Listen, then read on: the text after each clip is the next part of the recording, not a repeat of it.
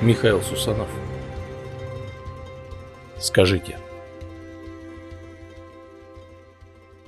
Скажите мне, зачем был создан мир? Вот этот мир, в котором мы живем. Бескрайний мир, возникший чуть не в миг в сплошном ничто, одним погожим днем. Еще узнать мне интересно, как?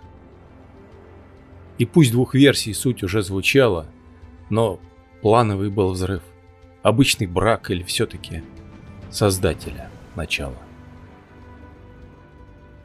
Кто в мире мы? Мышата? Дети? Сны? Случайность? Или плесень под ведром? Мы точно разные. И правда, все равны. И очень важно. Ну а что потом? Нас встретят или канет все во мгле?